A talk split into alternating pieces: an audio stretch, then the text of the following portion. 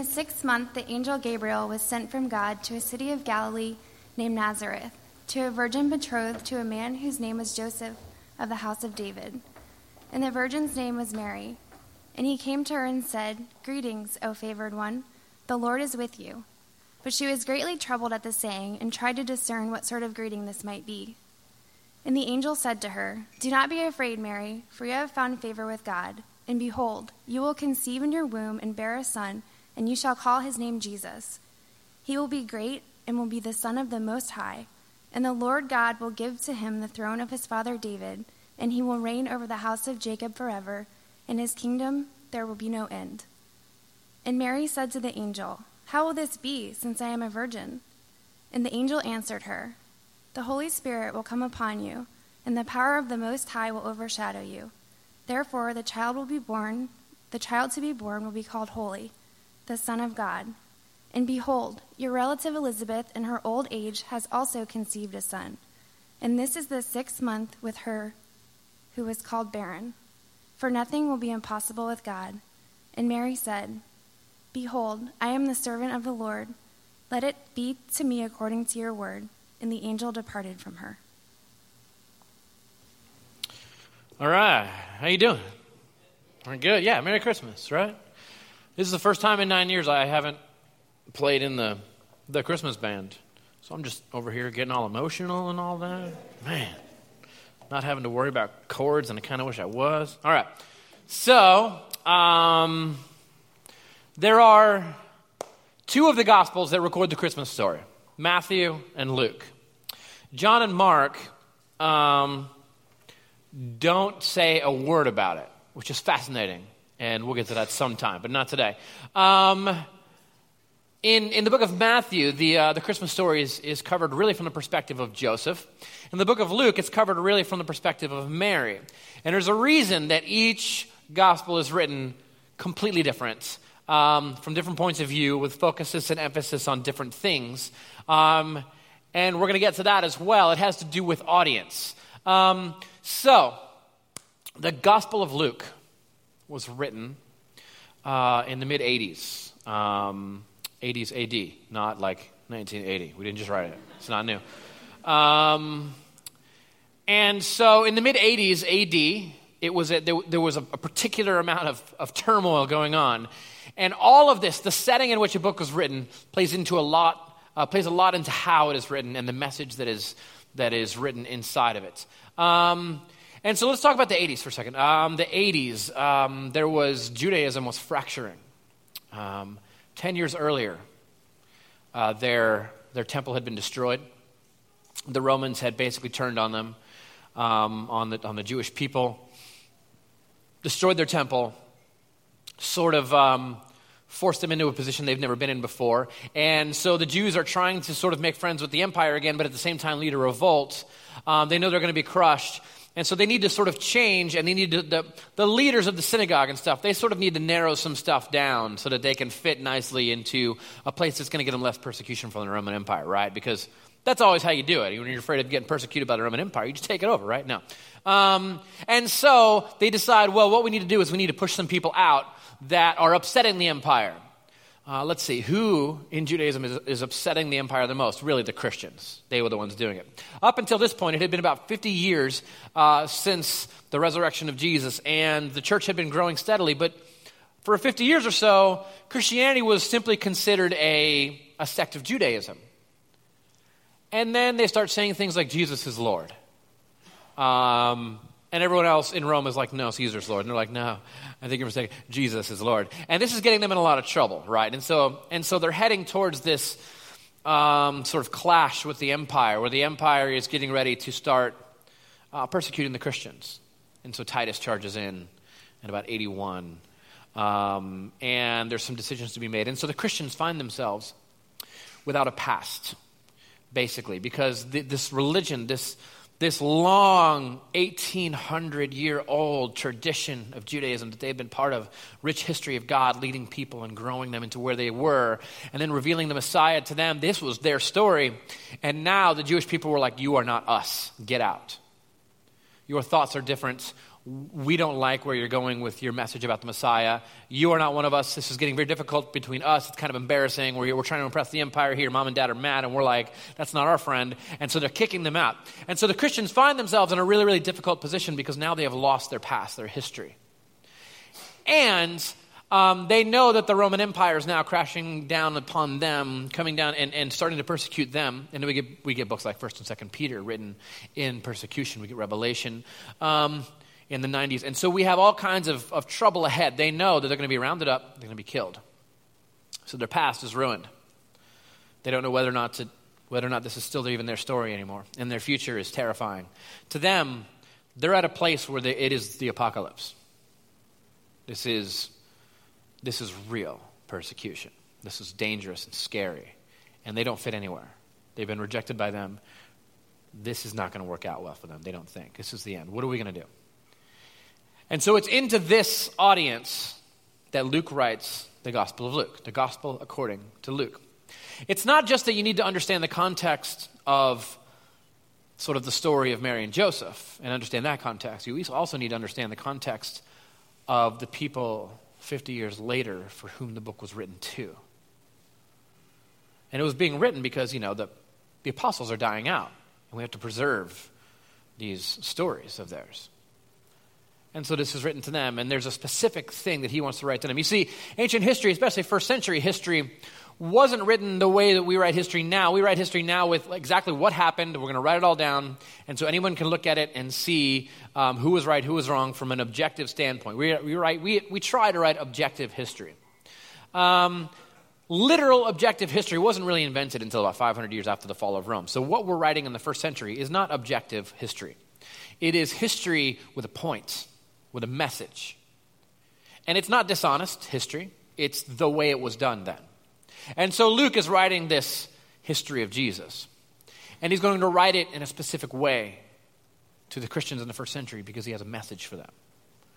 Those who have lost their past, who are terrified about their future, who don't know where they belong, and don't know how to respond.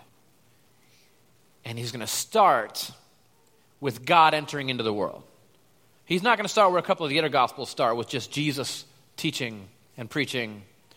He's going to start at the very beginning, the situation into which God enters into the world. And that's where we find ourselves here. So he's going to start off with two stories that are back to back. So he starts off sort of like, hey, this is Luke. Here's why I'm writing. Um, I'm writing to a certain person. I've been hired to do this certain thing, do some research, and write a book about it. Um, and then he gets down to business and he tells two stories right off the bat, back to back. And um, there's two different characters in these stories in each story. So there's three characters altogether. There's Zechariah, there's Mary, and there's this angel named Gabriel. And so first up, we have um, we have Zechariah. So Zechariah is serving in the temple. He's a priest. Um, he's a very very old priest, and he's in his late 90s. And um, there's 5,000 priests at this time in in in um, Jewish history because about 5,000 came back from exile. Um, and so here we find ourselves with a whole bunch of priests and not a lot of temple. Um, and so this was probably the one and only time that this priest, Zechariah, in his entire 90 year life, is going into the temple. So for the very first time in his life, he gets the honor of offering what's called the incense offering. You take a bunch of incense, you walk into the altar, you walk into the, the, the, the deep place of the temple, and you, you put it on the altar there, and it billows up with smoke, and it's a sweet smell to God, and, it, and, and, the people outside pray, and, and, and then the smoke billows out. He opens the curtain, smoke comes out, and he steps out of the curtain. It's a very dramatic entrance. He's like, Here I am. They're like, Yeah. So um, we find ourselves here in this part of the story. It goes like this uh, Luke chapter 9, verse 1, verse, uh, verse, Luke chapter 1, verse 9 and 10. According to the custom of the priesthood, he was chosen by a lot, that's like a rolling of the dice, so it's all by chance uh, to enter into the temple of the Lord and burn incense. And the whole multitude of the people were praying outside at the hour of incense. So you have a whole bunch of people gathered around the door, and this is really important. They're praying for the guy, what he's about to do, because people have been known to be killed doing this kind of thing. It's a very dangerous thing entering the temple of the Lord. Um, and they're praying outside for his safety. They're praying um, sort of prayers of repentance and, and sort of making their hearts right with God and offering reverence to this holy God who's about to see a human being, one of them, in his presence. Um, and so they're out there, and, and, so there's an interesting law in, um, in Leviticus chapter 19 where it says, when you go, he's talking to the priests, and the law says, when you go into the Holy of Holies, you must not linger, quote, lest you make the people of Israel terrified. Right? So it's like it's a really scary thing. So you're supposed to just like run in, do your thing, lots of smoke, run out. Ah, ah still alive. All right. So, um, so they're outside praying for him as he goes in. And then you skip down a little bit, and it says this in verse 21. And the people were waiting for Zechariah, and they were wondering at his delay in the temple. So he's taking a while. We're getting nervous. All right, he's not getting chatty, is he, with God? That's not good. Uh, verse 22 And when he came out, he was unable to speak to them. And they realized that he had seen a vision in the temple. And he kept making signs to them and remained mute. So he comes out. He's in there for a while. They're terrified. He finally comes out and he can't talk. And they're like, oh my goodness, he, he either said something or whatever, but he's not talking anymore. He's in trouble. Um, he's seen a vision from God. So, what was it that happened in there? What was it that he experienced in there to have this kind of reaction? Well, we find it in verse 16 and 17. It says this. Um, it basically talks about, I'm going to paraphrase a lot of this because we don't have a lot of time. It's Christmas, right? Well, I mean, it's a week from Christmas, but it's coming fast, right? Um, and so what happens is he apparently walks in, and there's this angel named Gabriel there. And he's like, What's up? And Zechariah's like, Wow, there's somebody in here. Um, and uh, he's terrified. And there's this conversation that happens with Zechariah. And Zechariah says, uh, I mean, sorry, with Gabriel. And Gabriel says, Hey, you're going to have a son. I know you're old. Stop laughing. You're going to have a son. And this son is going to be great. He's going to do good things. He's going to lead, prepare God's people for the hearts of God. And here's what he says And he will turn many of the children of Israel to the Lord their God. And he will go before him in the spirit and power of Elijah to turn the hearts of the fathers to the children and the disobedient to the wisdom of the just, to make ready for the Lord a people prepared. So, um, you're going to have a kid. It's going to be a big deal. He's going to do big, big things and prepare the way of the Lord. Now, the very next story. So this story ends very abruptly, and then it tells another story right underneath it. And you can pick that up in verse 26. In the sixth month, the angel of Gabriel, same guy, was sent from God to the city of Galilee, named Nazareth, to a virgin betrothed to a man whose name was Joseph, of the house of David, and the virgin's name was Mary. So the same angel um, appears him, gives him a message, you're going to have a kid. It's going to be really important. Boom, disappears, goes to Mary. Hey, you're going to have a kid? It's going to be very important. And here's what he says And behold, you will conceive in your womb and bear a son. You shall call his name Jesus. He will be great and will be called the Son of the Most High. And the Lord God will give to him the throne of his father, David. And he will reign over the house of Jacob forever. And of his kingdom there will be no end. Now, this is all very important because remember, the audience, Jewish Christians. And so we have Mary. This is the reason he's telling Mary's story because she is of the line of David. And when you're going to write to the Greeks, you're going to tell Joseph's story, right? And so we have Mary's story here because this is her line. And it says, You're going to have a child, and this child is going to be the Messiah. Now, um, this is a big deal uh, for lots of reasons. If you're the original audience, you will have already heard many, many, many things in this story that is incredibly important to you and the situation in which you find yourself in. First off, uh, we need to talk about the person who showed up and gave them the message. Luke is the only writer of the Gospels who names the angel. The angel's name is Gabriel, he calls him. And this is really important. Um, there were four angels in uh, Jewish theology in the ancient stories in which the Jews told. Um, there was um, Raphael, there's Michael, the Ninja Turtle angels. Um, there is Uriel, the angel of uh, the light bringer, light bearing angel, I think it was. Um, and then there is uh, Gabriel. Each of these angels had a different reason for showing up in different stories, but, but their reason was always like their particular thing. Kind of like how, you know, Michelangelo always shows up with the nunchucks, right? Um, each angel has a specific reason that they show up and a specific thing that they do when they show up in, in ancient Jewish stories. Um, and so this is a big deal. So, first off, you're a first, you're a first century Jewish Christian in the 80s and you're terrified. You've lost your past, you lost your future. And so someone comes to you and says, Hey, I've been speaking with the apostles. I want to tell you your story. I want to tell you where all this started. Um, here's the situation G- Jesus was born into there's this angel, Gabriel. And what's going on in your mind is all the stories of your past are being taken and used to usher in this new beginning, this new thing that is going to happen. And you're wondering do I throw it all away? Should I be bitter about what has happened? Do I reject them the way they have rejected me? Or do I find hope in the story of God using my old story to come and deliver the news to me that things are changing and we're going into this new thing? What do I do? And when you hear the story of how all of this started, this is possibly the most encouraging thing that could be said to you the angel Gabriel. The second thing that is really important about the angel Gabriel showing up in the story is that, uh, in the same way that Uriel was the light bearing angel, um, Gabriel was the angel of perseverance. And this is really important for the audience to receive. Because as if, it's as if God is saying, hey, um, you're going to persevere here. This is not the end. What you are experiencing is not the end. What you are experiencing is everything changing. What you are experiencing is a new beginning. You had that, it was good for a time. We have transcended it. We don't reject it, we include it in what is going on next. Because God is doing something absolutely new. And it is because of where you have come from that you will head into this new thing. And you will persevere. And so the presence of Gabriel in the story talking to Mary is incredibly important detail for the first century listeners of this story, of their story, of the Christ being born, the divine being coming into the world, the Messiah. It starts off with, it's okay, we're going to persevere. We're going to push through this. That's incredibly important. So there's this album I've been listening to um, whenever I'm writing sermons, reading books. I like to have music playing. Um, I guess it gives my monkey brain something to do while my lizard brain is trying to learn something. Um, and so I like to keep something going on in the background. So I, I, I, put on like a lot of instrumental stuff. And sometimes I go down these weird dark holes of YouTube and find some weird, awesome instrumental music. And so I found this guy about two years ago, and I've been really into it, listening to it a lot. His name is Nils Frahm. I'm assuming he's German, N I L S. Nils, who knows? Frahm. Um, so if you're looking for a baby name, Nils. Um, and his music's all piano, but it's the most creative piano music I've ever heard in my life.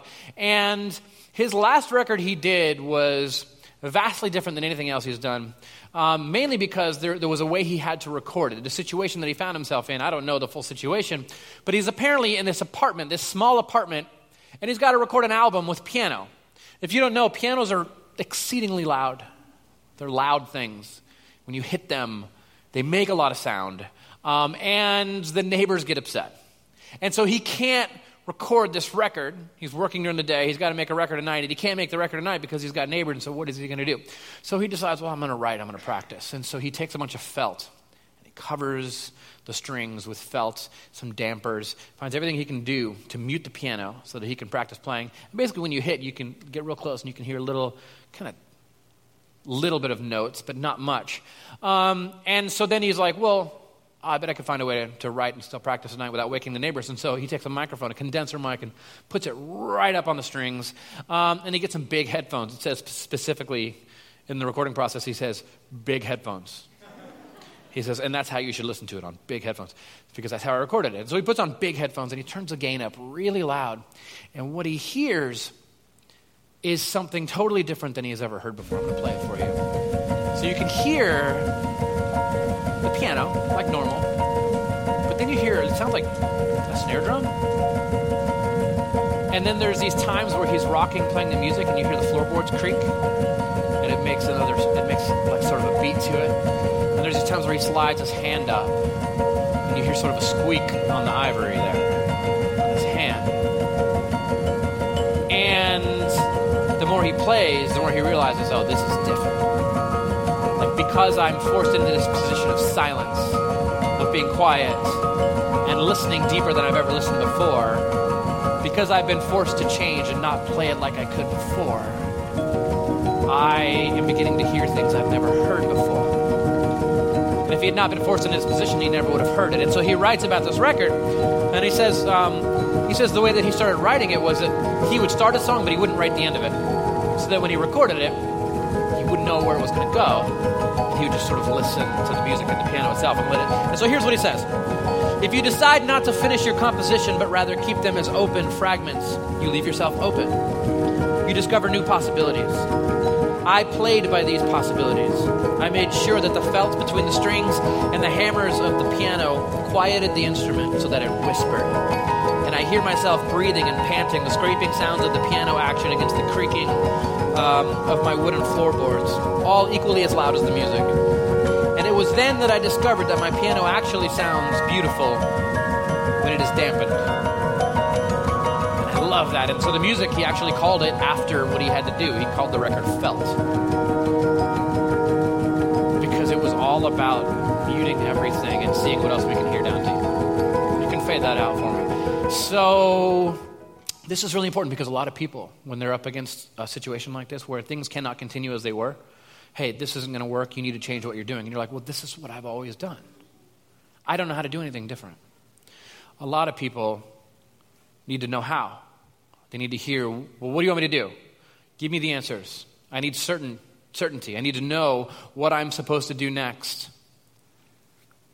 And then others just kind of say, well, we'll make do with whatever happens. It's going to work out. I'm going to trust.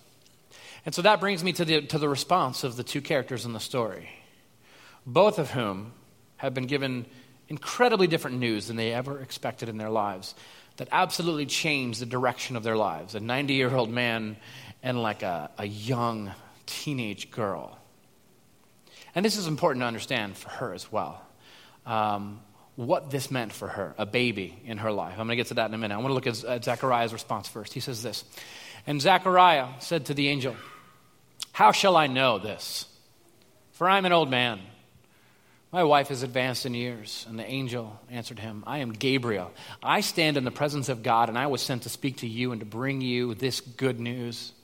And behold, you will be silent and unable to speak until the day that these things take place, because you did not believe my words, which will be fulfilled in their time. So, the question that Zechariah has upon hearing how everything is about to be different, you're going to go in a different direction, your life is about to change. Um, he says, Well, how, how shall I know this? How shall I know this? If you read some other, um, some other um, variations on the text, other versions, um, most of them translated, this is the ESV, most of them translated as, um, oh man, uh, hold on a second. Uh, most of them translated as, as in sort of like, uh, oh no, how can I be sure? I had another thing in my head, but it's gone. Um, not going to go there. So how can I be sure? So how can I know? How can I be sure? This is this is an interesting response because this this is this is a bit of like a request for sort of action. How can I be sure? I have to know. I have to be certain. Um, I need answers. What do you want me to do? Is there some certain schools I need to send him to? Because he's going to be really important. He's going to be a big leader. He's got to be well read, right? And so uh, we need to get him to the right places to get him educated. Um, we have to get him all the right things that he needs to do this thing that you say he's going to do. What's my part? What can I do? How can I know for certain that this is going to happen um, and that this is not just going to sort of fade away? I don't want to mess this up. How can I be sure? God silences him. He says, You really need to shut up and listen more. All right? And then he goes to Mary. Mary has a totally different response. And Mary said, Behold, I am the servant of the Lord. Let it be to me according to your word. And the angel departed from her. This was a big deal for Mary because Mary was actually a member of this group of women called the Anawim. It basically uh, is, a phrase that means the faithful remnant. Um, I think I talked about it last year, Christmas time. Um, and the faithful remnant, they were, they were this group of, of highly devout Jewish women, and they would gather on the, on the, on the, uh, the steps of the temple and they would um, pray the Jewish prayers every day. They would pray for um, freedom for the oppressed. They would pray for God's kingdom to come, that God would rule in this world. They were a highly respected people. But now this angel storms into her life and says, Hey, your identity as a, a highly impressive, very sought after, um, um, very uh, respected Jewish leader among women, um, this future that you have in the temple and the synagogue and, and leading other women, um, this, is, this is done you're going to have a son. And this son's going to be the Messiah, is going to lead people to God. And so, instantly, in a moment, her identity, her past, her spiritual past, her spiritual future, it's all gone. She has no idea what is going to happen. As the story goes on, she actually goes sort of, um, scholars argue, she goes into hiding for about three months. at her cousin's house. Um, her husband has to be sort of convinced to be betrothed to her, and they have to travel off for a consensus that came at a very appropriate time. Um, everything was in jeopardy for her. And so, you're a first century Christian. And Luke comes to you and says, Hey, I want to tell you your story. I know the situation you're in, and I want to tell you how we got here. I want to tell you the story of Jesus. I want to tell you how God enters into the world. God enters into the world, um, and sometimes when He does, you lose your identity and you lose your past. Because when God enters into the world, it means things, it's time to change. It means, it means we're going in a new direction. And it's terrifying. And the fact is, some people are going to stand up and say, Well, how can I be sure? I need certainty. I have to know where this is heading. I have to know everything. And God kind of says, Silence for those kind of people. What I need is for you to listen. And I need you to look back at me. I need to say, I'm your servant. Let it be to me according to your word. I'm going to move forward. And so, what we have here is Luke telling the people you're not going to be bitter about your past. It's going to be, it's, it's going to be this thing that sort of ushers in your new future.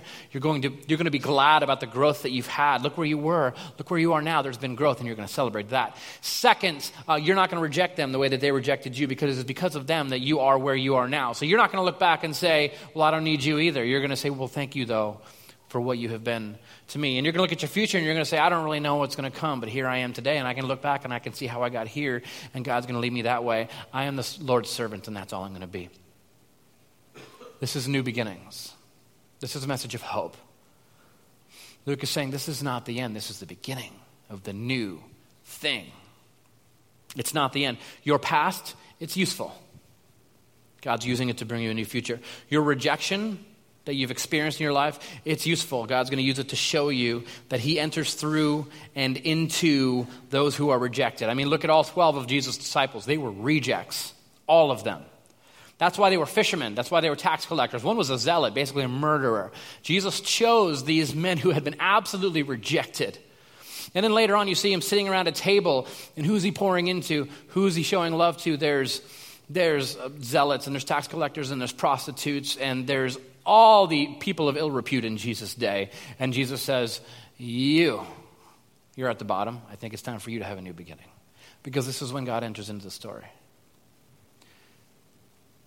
And so let's just for a second take our eyes off of the first century audience and let's look at us. I don't know what your year's been like. I don't know what you've gone through. Um, I don't know what's coming in your future. Um, I don't know what change you've undergone. I don't know if for some reason there's some reason you can't go back where you came from. Whatever that is. Maybe you've outgrown it. Maybe you've been rejected and kicked out of it. Um, maybe it's just too painful. Um, for whatever reason, maybe you're here and you say, I, I can't be who I was before. It's impossible. It's impossible to go back. I can't do it. And then we come to Christmas.